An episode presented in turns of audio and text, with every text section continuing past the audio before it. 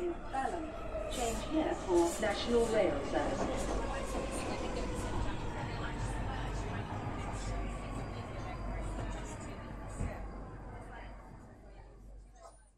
Bine te-am regăsit în stația Londra. Eu sunt Manuel Cheța de la manuelcheța.com și tu asculti podcastul Un român în Londra. Suntem de data aceasta la episodul numărul 165, denumit Countdown 30 de zile. Trebuie să zici așa cu forță, Countdown 30 de zile. În episodul 165 al podcastului Un român în Londra vorbesc despre ultima lună de aplicat la Settle Status, despre venirea berii în Londra și despre situația COVID la zi. Până una alta, să nu uit să fac un mic anunț, podcastul de față este partea Think Digital Podcast Network și nu uita să mă cauți pe Podbean, pe iTunes, Spotify, radio.com și pe YouTube. Pe toate rețelele pe unde asculti podcastul ăsta, nu uita să dai un share, un like, un thumbs up, stele, ce mai sunt, comentarii, în așa fel încât să ajungă podcastul ăsta la cât mai mulți oameni. Dacă îți place ce auzi și cum auzi aici, de ce nu, dă un share pe mai departe la prietenii tăi ca să afle și ei despre viața în UK în principal. Până una alta, să nu uit și de oameni faini pe care îi pomenesc de fiecare dată în uh, episoadele astea de podcast. Sunt uh, cei de la Rand e Hub care te ajută în probleme legate de Brexit și de muncă. Sunt cei de la The 3 Million pe Twitter care au tot felul de informații utile pentru sistemul de imigrație în genere, dar în mod special pentru europeni. Să nu uităm de centrul Filia care ajută uh, la, să zicem, conștientizarea populației legat, în legătură cu violența împotriva femeilor și să nu uităm de eclair.org. Centrul Filia e pus link, am pus link către pagina de Facebook, dar iau și un website, e centrulfilia.ro. Acolo poți să afli mai multe detalii despre ceea ce fac ei. Și eclair.org este un loc în care mai multe ONG-uri s-au întâlnit în așa fel încât să lupte împreună împotriva traficului de persoane, trafic de persoane care este o problemă reală, mai ales când discutăm de UK și de, să zicem, în mod neoficial, cei 100.000 de oameni traficați pentru tot felul de chestiuni aici, în special muncă, în UK. eclair.org Și hai să intrăm în uh, subiectele zilei, ca să zic așa.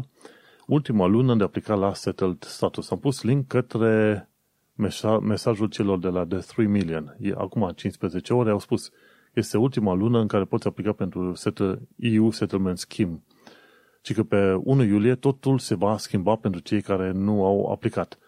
Nu vor putea lucra, nu vor putea închiria și nu vor putea merge la doctor. Asta, că, asta înseamnă că o să fie foarte, foarte urât pentru oamenii care nu aplică pentru setul status și ghiși ce se va întâmpla. Deportare.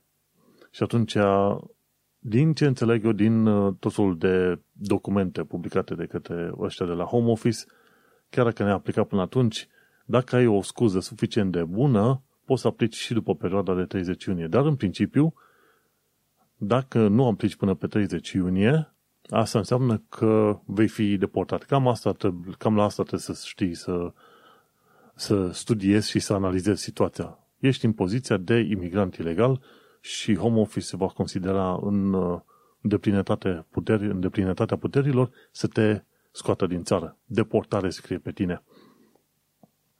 Desigur, e o surpriză foarte mare pentru mine să aflu că și în momentul de față, europeni de toate felurile nu știu că trebuie să aplice în continuare pentru settled status. E foarte curios, mai ales că s-a făcut atât de mult caz. S-au dat share peste share peste tot și totuși auzi că sunt încă europeni și nu vorbim numai de români, europeni în genere, care n-au știut că trebuie să aplice în continuare pentru settled uh, status.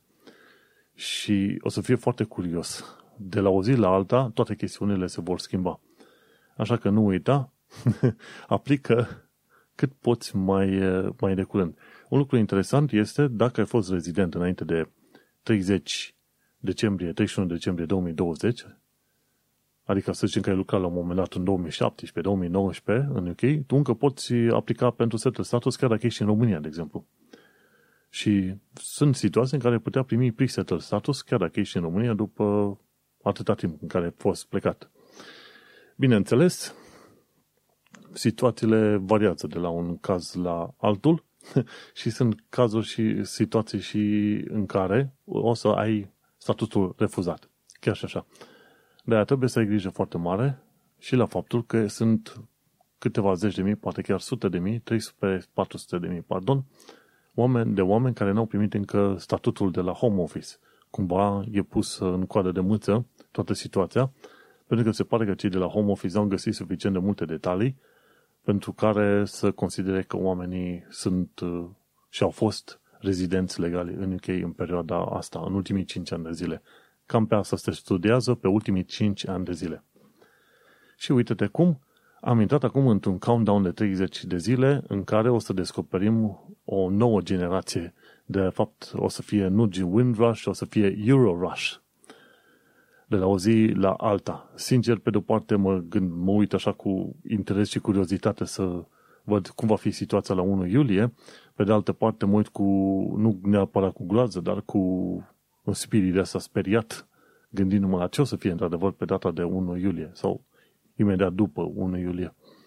Așa că, tocmai din cauza, oricum, în genere, nesiguranțe legate de settled status, mai devreme să mai târziu o să aplic de, pentru cetățenie, pentru că, oricum, deja se știe, chiar oamenii vorbesc, în uh, multe situații, cei de la home office tratează, cum să zic, uh, cei de la border force, care sunt partea home office, au început să fie nesimțiți, cam de, să se comporte cam de porc în ultima perioadă, în sensul că, inclusiv pentru britanici care vin din Germania, se portă urât cu ei, în genul așa ostil, în mod deschis ostil. Și este o chestie la care nu te-ai fi așteptat, știi? De la un popor, în genere, lăudat pentru, să zicem, politețea sa. Dar uite-te că Border Force, ăștia abia așteaptă în perioada asta să vadă, ok, ești european, ok, hai să mă uit urât la tine și să te întreb un milion de întrebări poate, poate am uh, cel mai mic posibil motiv ca să nu-ți dau voie să intri.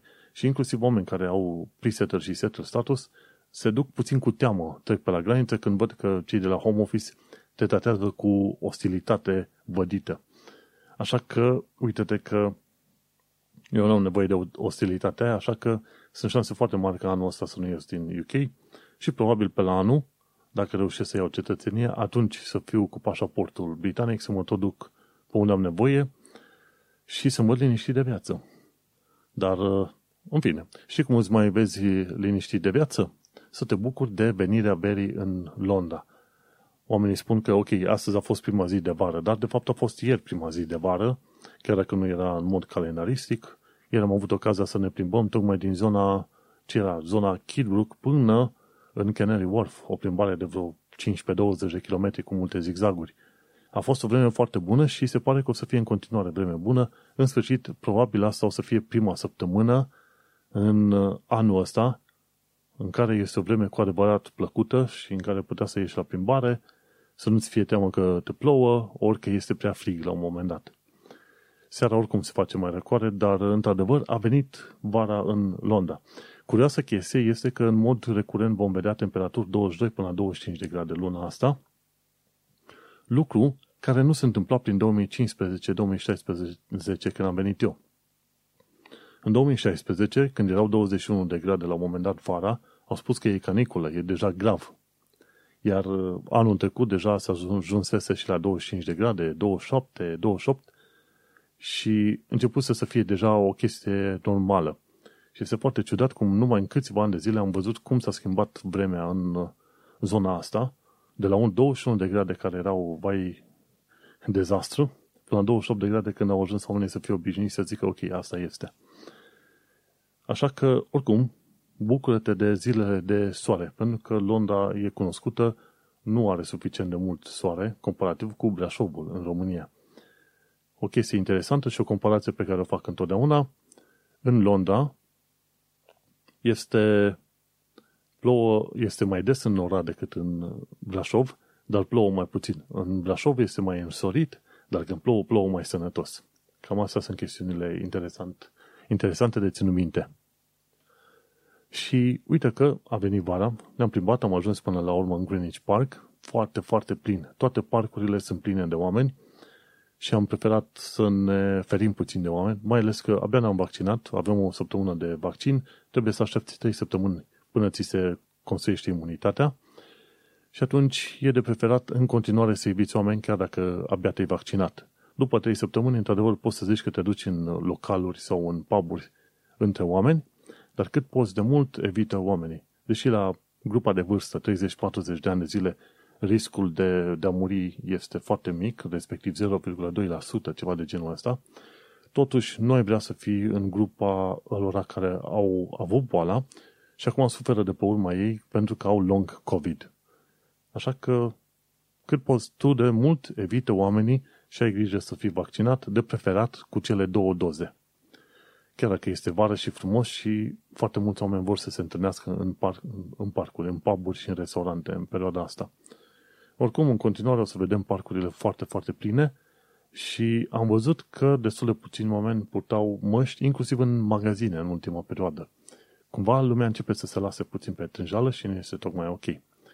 În fine, a venit vara, hai să ne bucurăm cât putem de mult să prindem ceva vitamina D.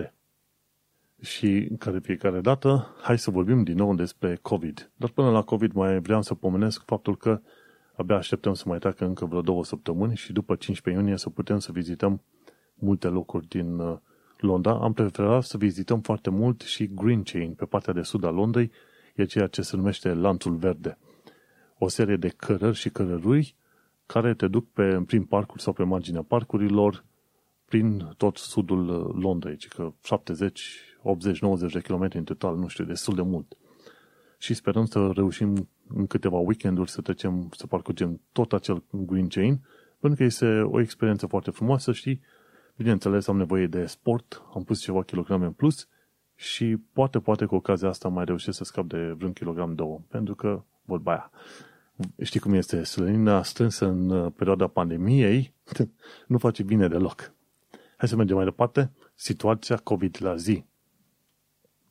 Și am aici la secțiunea de COVID-19, ci că un an de COVID s-a făcut un sumar de curând așa, e chiar, mi se pare, dacă stau să mă gândesc, este chiar uh, Healthcare Triage. Healthcare, healthcare Triage din uh, SUA este un canal super fain legat de chestiuni medicale și îți explic așa ca la cel mai micuț om școler ce se întâmplă, cum se întâmplă și pe unde se întâmplă. Și atunci, în filmulețul ăsta de 4 minute și jumătate, Healthcare Triage explică faptul că din, uh, în ultimul an, dintre toate victimele, ci că 88% dintre victime, dintre decese, au fost pe categoria de vârstă 60 de ani plus. Bineînțeles, toți oamenii au fost loviți, dar gândește-te, 88% dintre victime au fost categoria 60+. Plus. Curioasă chestie, în UK se pare că există încă 10% de oameni din categoria asta 60+, plus, care nu s-au vaccinat încă. Și îți dai seama, riscul este enorm. Este enorm ca acei oameni să se îmbolnăvească și să moară. Și curios, uite, nu s-au, nu s-au vaccinat. Nu că nu ar ști. În mod intenționat nu s-au vaccinat. Mergem mai departe. În momentul de față, Rusia și China ci că fac uh, puternice campanii din asta de dezinformare legate de vaccinurile din vest. Dr. John Campbell, pe care l-am mai uh, pomenit de vreo câteva ori în podcast, a povestit de câteva chestiuni legate din zona Franței, de exemplu, și prin alte părți în care se vede că Rusia și China, în particular, uh, creează campanii de NASA de dezinformare, cum că Pfizer este nașpa, Moderna este rău, și totul de vaccin din asta din vest sunt uh, aiuria. nu crede prostiile astea. Când îți vine vremea să te vaccinezi, vaccinează-te și du-te pe mai departe. Ce mai aflat de curând, tot de la John Campbell, este faptul că e posibil să ai imunitate pe viață la COVID.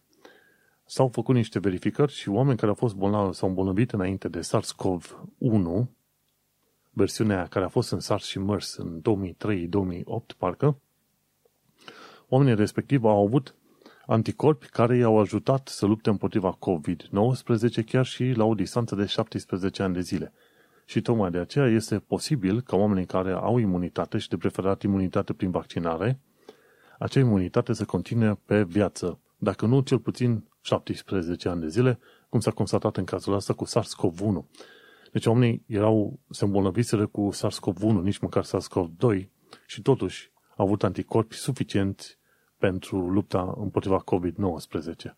Și iată că după ce am aflat că putem avea o imunitate pe viață, o altă știre interesantă este de la Science-Based Medicine. Oamenii ăștia luptă foarte mult împotriva miturilor și conspirațiilor în jurul oricăror subiecte medicale.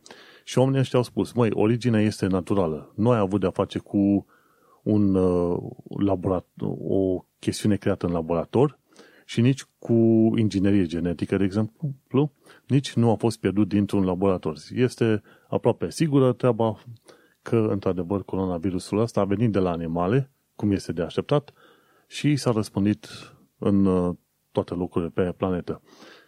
Bineînțeles, oamenii sunt suspicioși în ultima perioadă pentru că China a ținut secret uh, toată chestia asta, mai ales că ei au avut început de pandemie prin august 2019 și au anunțat lumea abia prin ianuarie 2020. Șase luni de zile, foarte mult timp. Și important de chestie este că, uite că într-adevăr, când apar tot felul de, din asta teoria ale conspirațiilor, că într-adevăr chinezii au încercat să facă ceva în genul ăsta, inginerie genetică, se pare că nu este problema. Articolul celor de la Science Based, uh, Based Medicine intră foarte mult în detalii legate de genetica virusului, modul în care există în uh, lumea reală, în lumea naturală și, bineînțeles, diversele, să zicem, uh, variațiuni care au apărut de atunci până acum și oamenii au tras concluzia, într-adevăr, că este un virus a apărut natural. Nu e o chestie care, în mod deliberat, a fost creată de cineva ca să atace lumea. Așa că, dacă auzi pe cineva că zice, într-adevăr, că este o o chestiune scăpată din laborator, să te gândești că este și asta un mit pornit din altă parte. Important este să știi foarte bine de unde a pornit și pe ce care a pornit ca să poți să faci măsurile corecte în situația asta.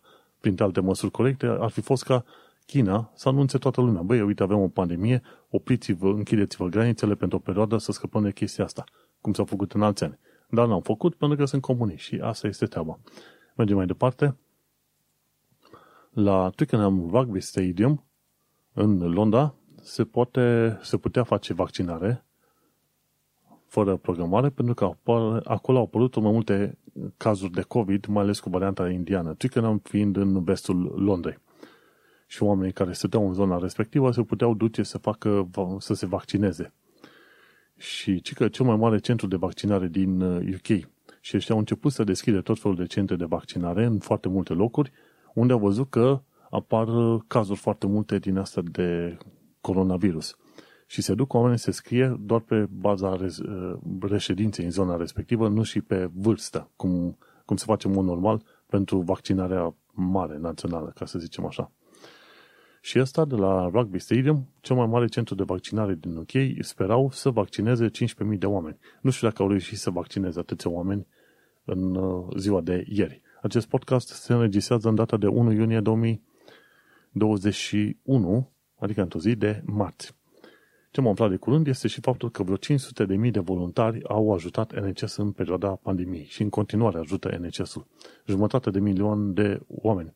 Și mi se pare că atunci când s-a făcut apelul pentru voluntari, în, în numai câteva ore s-au umplut toate locurile. Și mai sunt încă probabil un milion de oameni în stand-by ca să ajute NHS-ul pe, pe chestiuni din asta de voluntariat.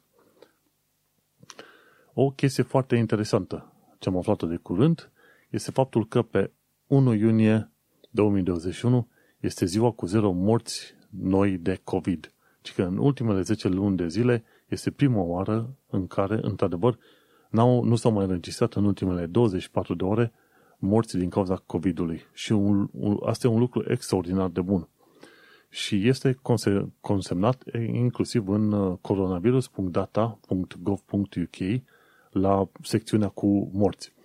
Într-adevăr, zero morți, în, în mod oficial, bineînțeles, zero morți de COVID pe 1 iunie 2021. Și foarte mulți oameni sunt optimiști și bucuroși de, de știrea asta, dar ceea ce trebuie înțeles este faptul că din cauza variantei indiene, adică B.1.1, ce era? 167.2, ceva de genul ăsta, e bine, din cauza astea, este foarte probabil să urmeze un val 3 de COVID. Așa că grijă mare, chiar dacă te vaccinezi, continuă să stai la distanță de oameni, să reușești să-i protejezi și pe ceilalți din jurul tău care nu s-au vaccinat la rândul lor. Dar este o zi istorică, într-adevăr, în ultimele 10 luni de zile, uite că în sfârșit s-a ajuns la zero morți de COVID în ultimele 24 de ore. Și o, o altă știre bună este faptul că 39,5 milioane de oameni au fost vaccinați și vorbim de prima doză. Din ăștia 39,5 milioane, vreo 20 și ceva au fost uh, vaccinați și cu a doua doză. De-aia mă uit la prima doză.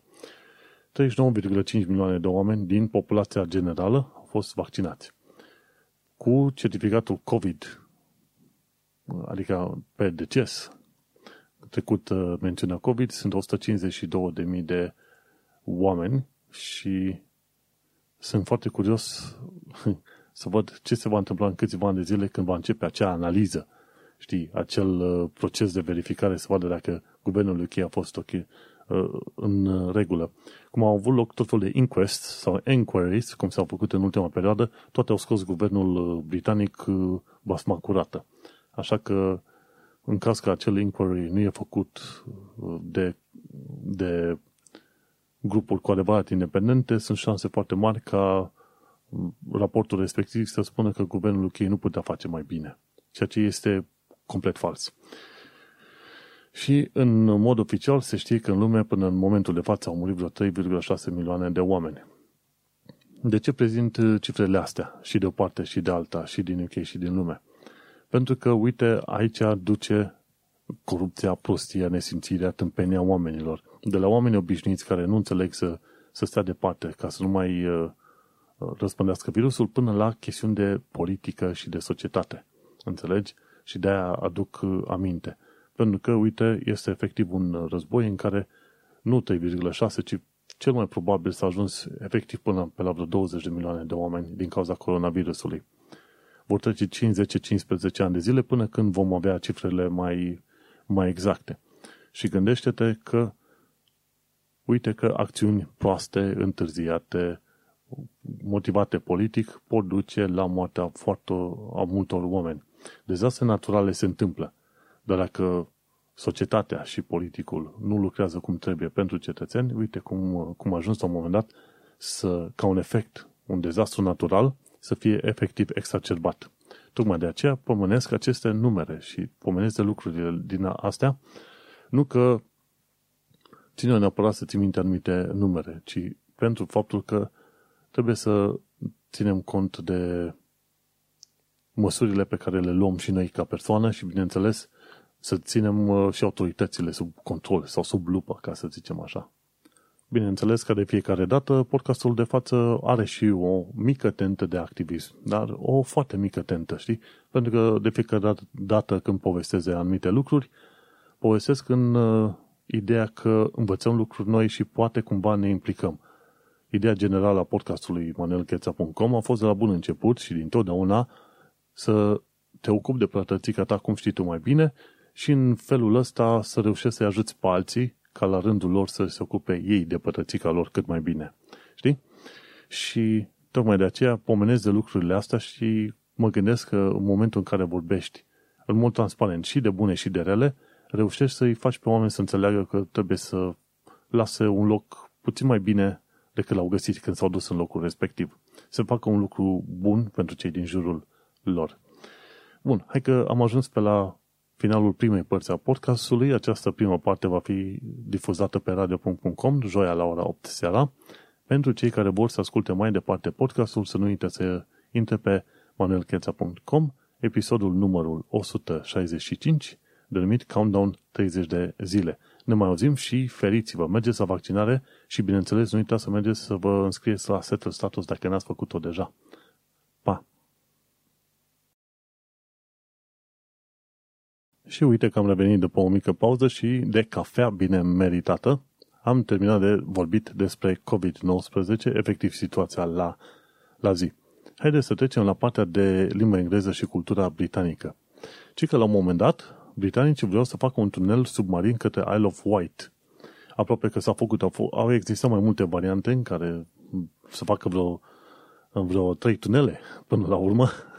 De fapt, nu, au fost trei încercări diferite și nu au reușit. Se pare că Isle of Wight, chiar dacă e o insulă destul de apropiată de Marea Britanie, chiar la sud acolo, la o distanță foarte mică, nu știu, unul de, nici, un, nici o milă efectiv, totuși se pare că nu a trezit suficient de mult interes să se facă un tunel submarin. Dar ideea a existat, planul a existat. Și uite, tot la secțiunea asta am pus un link către o pagină de Reddit care zice așa, cum arată UK din spațiu, fotografia din, de la bordul Stației Spațiale Internaționale. Și arată chiar foarte interesant. Știi cum e harta aia pe care o vezi tu stilizată în Google Maps. Dar când vezi într-adevăr fotografiată din spațiu, arată chiar altfel și foarte interesant. Și bineînțeles să nu uităm că UK e insula asta mare, dar are de jur împrejur zeci, poate chiar sute de insulițe micuțe. Și arată chiar foarte interesant. În Londra chiar vezi la un moment dat unde intră Tamisa în uh, mare și pe acolo unde faci, se unduiește Tamisa foarte tare, îți dai seama că este și Londra. Dar e interesant să vezi țara în care locuiești sau în care te-ai mutat, să vezi cum arată din uh, spațiu. Bun. Chestiuni legate de istoria Marii Britanii și, în principiu, istoria, să zicem, relativ recentă, ci că între anii 50 și 70, femeile necăsătorite cu copii au fost obligate să-și dea copiii spre adopție. Chestie care a fost uh, considerată o nedreptate istorică. Și se pare că de curând uh, o serie de ONG-uri vor să preseze guvernul UK să își recunoască greșeala de atunci. Să admită că, domnule, n-a fost ok să forțez femeile să își dea copii către adopție. Și era în perioada 50-70. Tot în perioada aia a fost o perioadă proastă și pentru românii, și mai ales pentru români, ce pardon, în uh, România. Pentru că a fost o perioadă în care foarte multe fete erau date la marital, la 14, 15, 16 ani de zile, mai ales în sate. Asta e o istorie foarte bine cunoscută, pentru că, de exemplu, maica mea a pățit la fel. După aia au plătit multe alte femei de vârsta ei în perioada respectivă. Așa că se pare că a fost un fel de virus din asta al prostiei prin perioada aia, anilor 50-70, care a mers de la est la vest și invers. O altă chestie legată de istorie, ci că în, în zona Scoției există o insulă denumită Anthrax Island, o insulă care a fost folosită pe post de test pentru arme biologice în cel de-al doilea război mondial. Undeva prin anii 60-70 au reușit să curețe până la urmă insula. Oamenii nu au voie să se ducă pe acolo, dar să mai găsesc unii care se duc să facă înregistrări. Ideea e că nu te mai poți îmbolnăvi de niciun fel de boală pe insula respectivă, dar uite că a existat o insulă ținută secretă unde britanicii la un moment dat testau arme biologice. Până la urmă și-au dat seama că este foarte greu și inclusiv în zilele noastre este foarte greu să ai arme biologice pentru că nu știi pe unde se duce vântul, cu ghilimele de rigoare, în așa fel încât tu, la rândul tău, să fii atacat. Este mai simplu să folosești metode convenționale, așa că armele biologice și chimice au rol numai pe zone extrem de limitate. Și cam asta despre, să zicem, istoria britanică din ultimii câțiva ani de zile. Mergem la informații practice.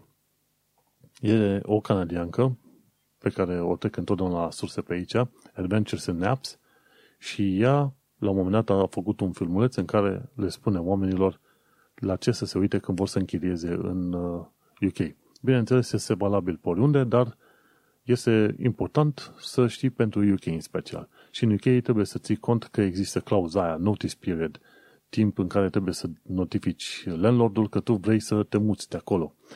Și trebuie să te uiți foarte bine în contact, pentru că unii oameni, unii landlords spun două luni, trei luni, patru luni de zile. Știi? Și trebuie să anunți din timp ca landlordul să știe să-și găsească alții chiriași.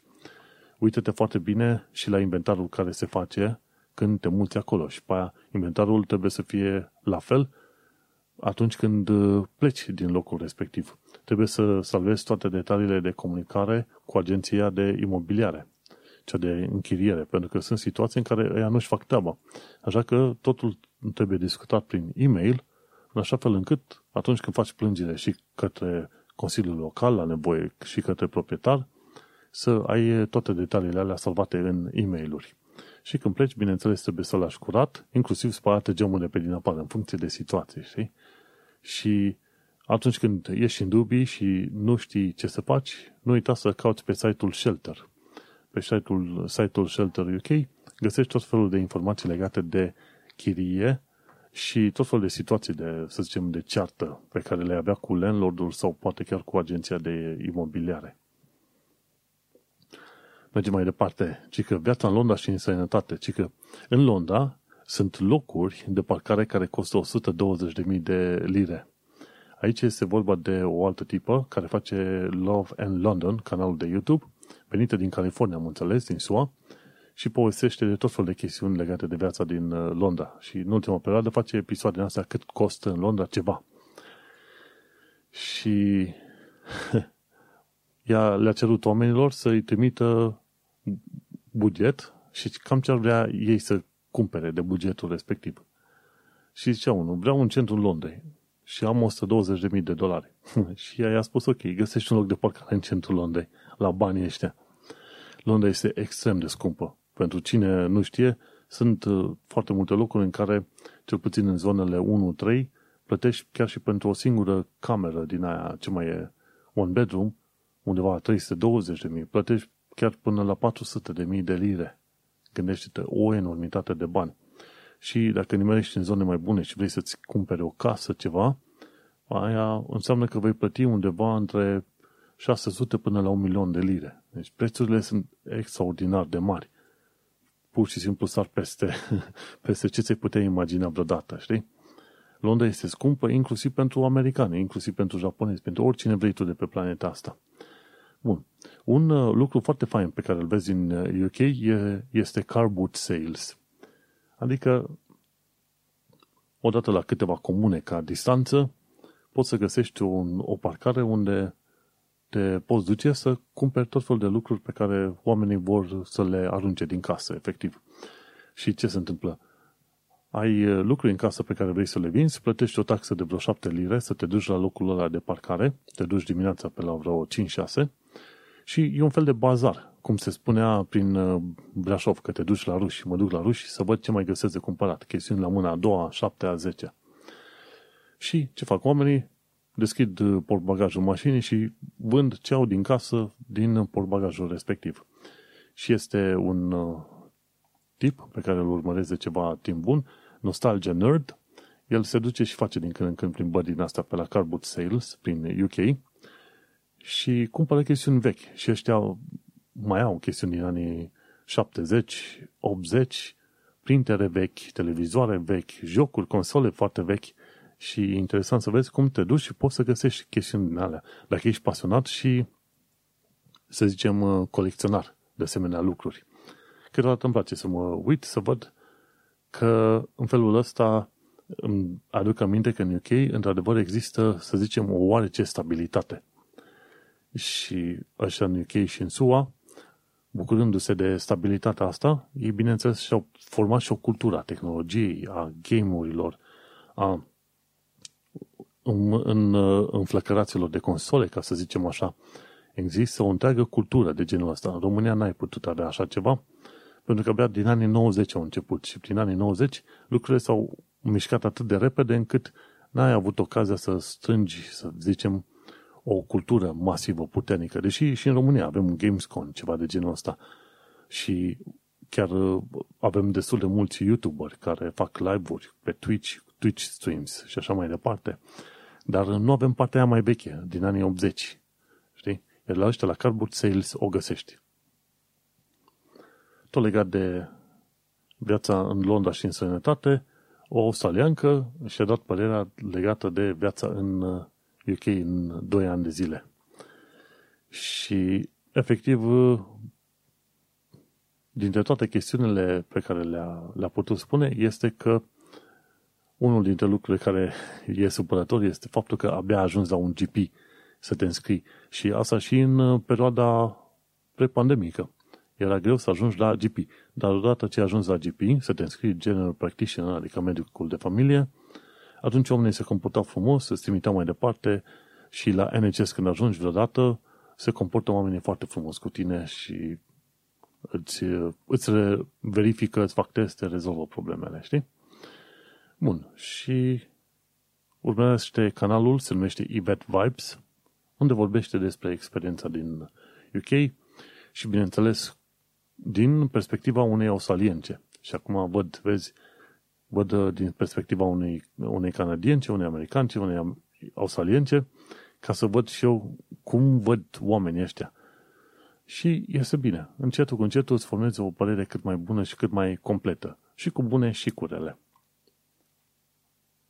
De fiecare dată când mă auzi vorbind și de bune și de rele în podcastul ăsta, trebuie să înțelegi faptul că nu zic lucruri ca să te împing către o direcție sau alta. Nu. Ci este important să combați mituri, să prezinți uh, lucrurile într-un mod cât se poate de transparent, în așa fel încât să-ți faci o idee mai clară. Este important să știi, înainte de a pleca într-o anumită țară, că trebuie să știi și de bune și de rele, și legi, și situații, și lucruri de la fața locului, în așa fel încât să-ți uh, formezi o părere cât mai bună. Și oricum, chiar dacă alegi să te duci ca turiști, nu vei suficient de multe. Abia după ce locuiești într-un loc, măcar vreo 2 ani de zile, încep să prinzi cât mai bine din lucruri. După vreo 5-6 ani de zile, încep să înțelegi din ce în ce mai multe lucruri legate de țara respectivă. Dar în principiu am văzut că e un benchmark destul de bun, este după 2 ani de zile încep să înțelegi mai binișor care este treaba la fața locului. Când te duci ca turist, e ok. Te plimbat puțin, a părut fain, ai dispărut și nu te întâlnești cu tot fel de situații reale de la fața locului, practice, cât bune, cât rele.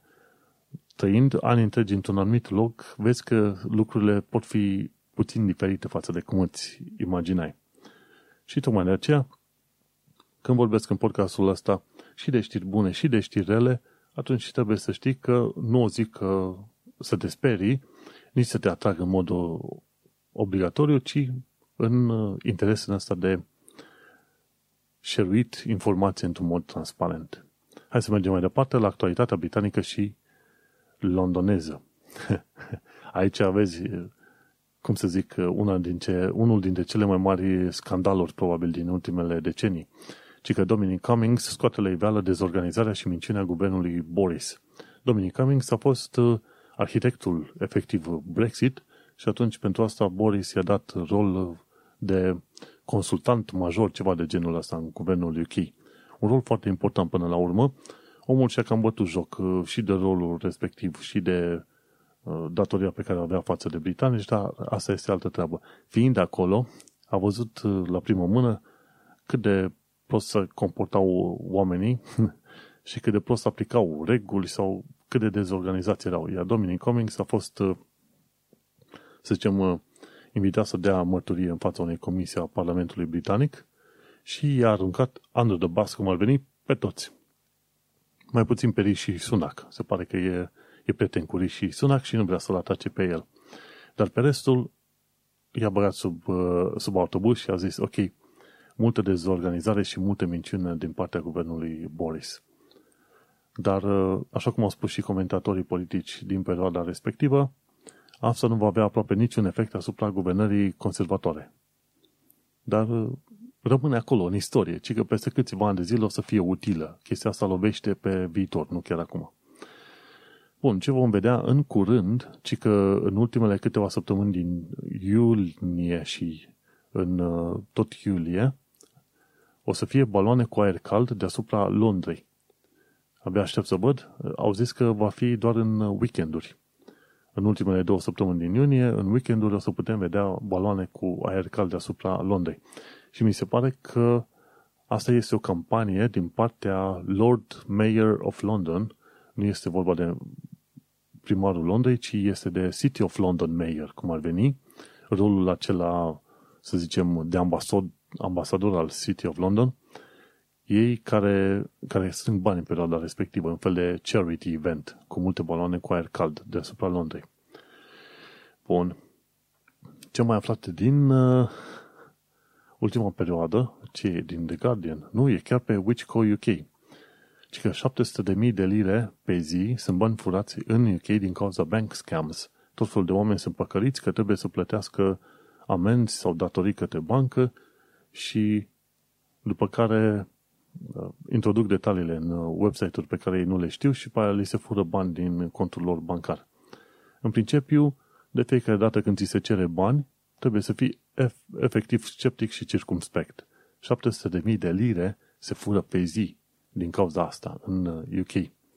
Și bineînțeles că mă interesează să știu treaba asta pentru că sunt și eu în UK.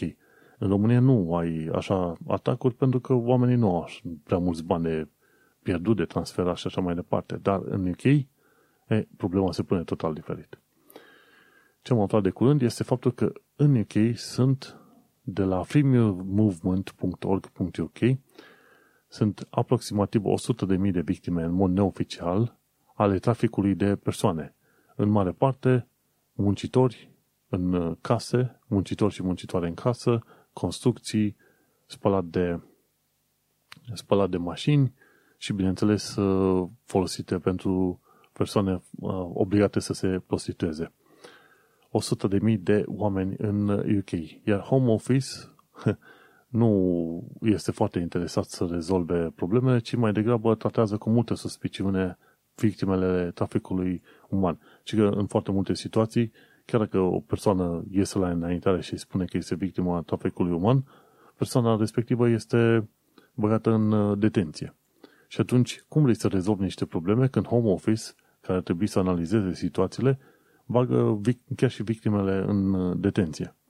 Și tocmai de aceea, cei de la freemovement.org au făcut un podcast și au explicat o serie de probleme legate de home office și modul în care lucrează.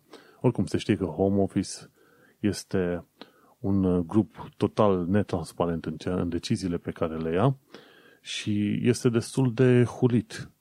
Și este hulit de ambele părți. În principiu, într-un fel, nu ai vrea să lucri în home office. Pentru că și cei din stânga și cei din dreapta te cam urăsc sunt nervoși pe tine.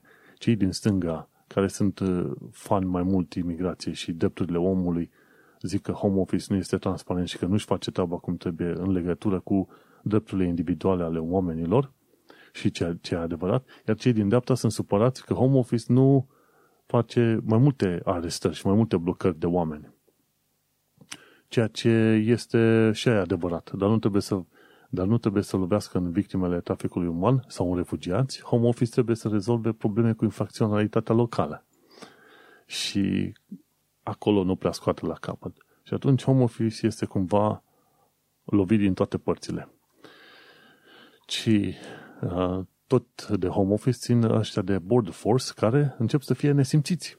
Se comportă urât cu oamenii.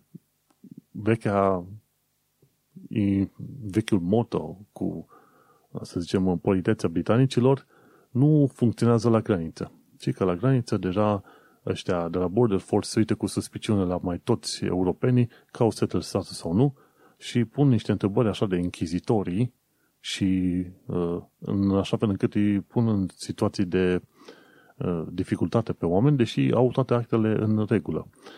Păi, până în alta, noi care venim din România cam știm cum sunt asemenea comportamente de nesimțiți, pentru că am trecut pe la granițe de atât de ori, când vedeai că polițiștii au încercat să-ți ceară milă, uh, mită, plus că în ultima perioadă, oricum, cu restricțiile de COVID, poliția de la granița Aradului și Oradei în continuare caută să ia mită de la oameni. Așa că, ce vrei? Noi cumva cam știm ce înseamnă nesimțirea aia, aia ordinară, dar alți oameni nu știu. Mergem mai departe. Ci că Zolgensma, un medicament care costă 1,8 milioane, este dat unui copil de 5 luni în cadrul unei terapii genetice în lupta împotriva spinal muscular atrophy. Este o boală degenerativă care ucide pe copii până la vârsta de 5 ani. Și uite că cumva NHS a reușit să discute ceva discounturi cu producătorul Zolgensma și medicamentul costă 1,8 milioane prețul uh, clar de retail, dar se pare că a obținut o reducere, cei de la NHS. Și mai mulți copii vor uh, primi această terapie genetică.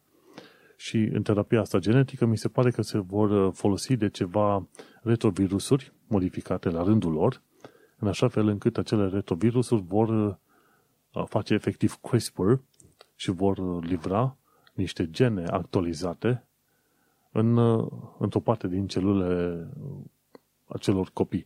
Dar, de fapt, dat fiindcă discutăm de spinal muscular atrophy, este vorba de toate celulele din corp, în special celulele musculare. Și, efectiv, faci modificări genetice și astea sunt aprobate. Modificări genetice în care lupți împotriva unei boli. Dar uite-te că un asemenea medicament costă 1,8 milioane de lire. Mergem mai departe, o altă știre faină, ci că ruta 358 din Londra, cea care merge de la Crystal Palace la Orpington, va avea autobuze electrice cu pantograf de rit nou. Ci că se vor încărca bateriile doar la capăt de linie cu ajutorul acelui pantograf.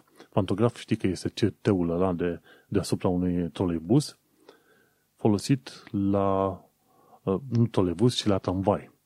Folosit pentru a intra în contact cu linia de electrică de deasupra tramvaiului și în felul ăsta pui tramvaiul în mișcare, pentru că nu, are curent electric de undeva.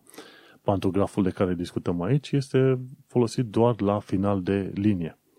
Vorbim aici de autobuz care va fi un autobuz electric, va arăta puțin mai mult a tren decât a autobuz și va putea fi încărcat cu ajutorul unui pantograf care se ridică la stație și autobuzele respective se vor putea încărca chiar la capăt de linie.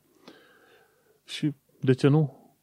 Ori se pot încărca pe dedesubt, ori pe deasupra nu contează. Important este să poți să încarci undeva acel autobuz și de scopul TFL ar fi ca prin 2030 uh, să reușească să aibă aproape totul cu emisie zero. Fie hibrid sau pe hidrogen, pardon, fie autobuze electrice. Mergem mai departe. Am scos aici că BR începe teste cu noua generație, dar e de fapt BT. Ci că BT începe teste cu nouă generație de fibră optică și anume sunt numite fibre optice cu miez gol. Da. Și despre ce este vorba în toată povestea asta? În engleză îi zice Hollow Core Optical Fiber Networks. Cumva, tehnologia a ajuns în așa punct în care fibrele optice, în momentul de față, au un gol în, în interiorul lor. Și atunci, când lumina este transmisă prin acea fibră optică, prin golul respectiv fiind de fapt aer, lumina se transmite cu viteză mai mare. În mod normal, de exemplu, lumina, viteza luminii în sticlă este cu vreo 30-40% mai mică decât viteza luminii în aer. De la orele de fizică știți treaba asta, că și în apă este, viteza luminii este mai mică decât în, în aer. Și atunci, odată ce au reușit să inventeze fibră optică cu un miez din asta de aer, asta înseamnă că cei de la BT spun că vor obține o lumină, viteza luminii va fi, bineînțeles, ca în aer, efectiv cu 30% mai mare decât în uh, fibra optică obișnuită și asta ar trebui să ajute la transmisie de mai multe date pe secundă. Se pare că BT este chiar în, uh, în forefront, cum se spune, sau chiar uh, cap de lance pentru un asemenea proiect. Și se pare că BT face un test în ultima perioadă, au început să facă teste prin programul său OpenReach, prin uh, divizia lor OpenReach. Dar ziceau unde că vor face un uh, test, dar unde exact? Aha, fac un uh, test în campusul de cercetare în zona Suffolk. Este campusul respectiv se numește Addersall Park și acolo vor să să planteze 10 km de fibră nouă în stilul ăsta și să cerceteze, să vadă cum funcționează. Și dacă merge testul foarte bine, ei se așteaptă ca să obțină să obțină viteze cu până la 50% mai mari. Viteza luminii, efectiv în sine. Și se pare că BT, prin uh, subsidiara sa numită OpenReach, vrea să aibă conexiune de asta de 1 gigabit trimisă în, să zicem, 85% din casele din UK. Uh, Și asta până prin 2025. Ceea ce e un lucru incredibil. Deja suntem 2021 pe la jumătate și uite-te că BT chiar vrea ca 85% din casele din UK să aibă internet de 1 gigabit. Ceea ce e o chestie extraordinar de mare, mai ales pentru o țară ca UK, care are 68 de milioane de oameni ca populație. În fine, să facă pentru că nevoia de internet este cât se poate de mare și în, mai ales în perioada asta cu pandemia a fost și mai mare. Dar uite-te că cu ocazia asta am aflat și eu că există ceva ce se numește Hollow, Hollow Core Optical Fiber Networks. Foarte interesantă treabă. Și ce mai avem? Ca ultimă știre pe astăzi, ci că GP, GP-urile, GPs, adică General Practitioners, medicii de familie, sunt în luptă cu NHS Digital, ci că NHS Digital vrea să colecteze toate datele medicale ale tuturor pacienților. Și nu știam până de curând că, de fapt, nu toate datele medicale ale mele sunt în bază de date a NHS, ci se pare că sunt strânse în fiecare GP în parte. Dar uite-te că, până la urmă, NHS zice, ok, toți, toate gp toate cabinete de medicină de familie să trimite informațiile toate către NHS Digital.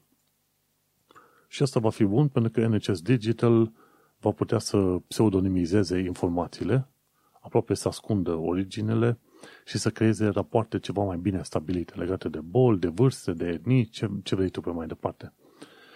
Și e o idee destul de bunicică. Până la urmă sunt de acord că NHS, pentru că NHS este health provider, să aibă acele detalii și în felul ăsta să fie și mie mai ușor când am nevoie să mă mute de la un GP la altul și să eventual să folosesc tot felul de aplicații la care, de care vreau să mă folosesc ca să am acces la, să zicem, rapoartele mele medicale.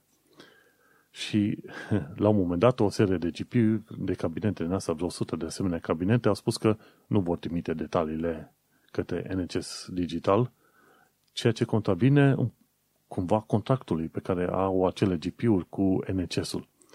Și vedem cum a ieșit ceata asta, este posibil că la un moment dat NHS să, să încheie acele contacte cu cabinetele de medicină de familie și atunci să vezi ce, ce dezastru iese. E curios. Oricum, la vechiul GP unde am stat noi în Isle of Dogs, n-am reușit să fac o programare într-un an și jumătate. Le doresc un faliment cât se poate de mare. Cât de curând ne vom muta la un alt GP și sperăm că acolo va fi mai, mai ok.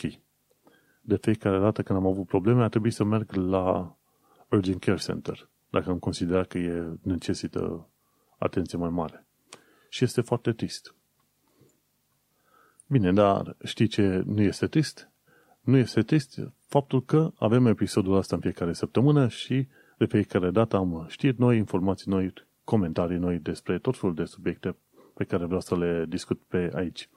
Bineînțeles, sunt foarte multe lucruri de digerat, ca să zicem așa, dar uh, sper că găsesc informațiile relevante pe tot felul de subiecte, mai ales, uite-te, varianta de COVID-19 este perfect valabilă pentru oricare ascultător din România. Nu contează că e în UK sau în alte părți.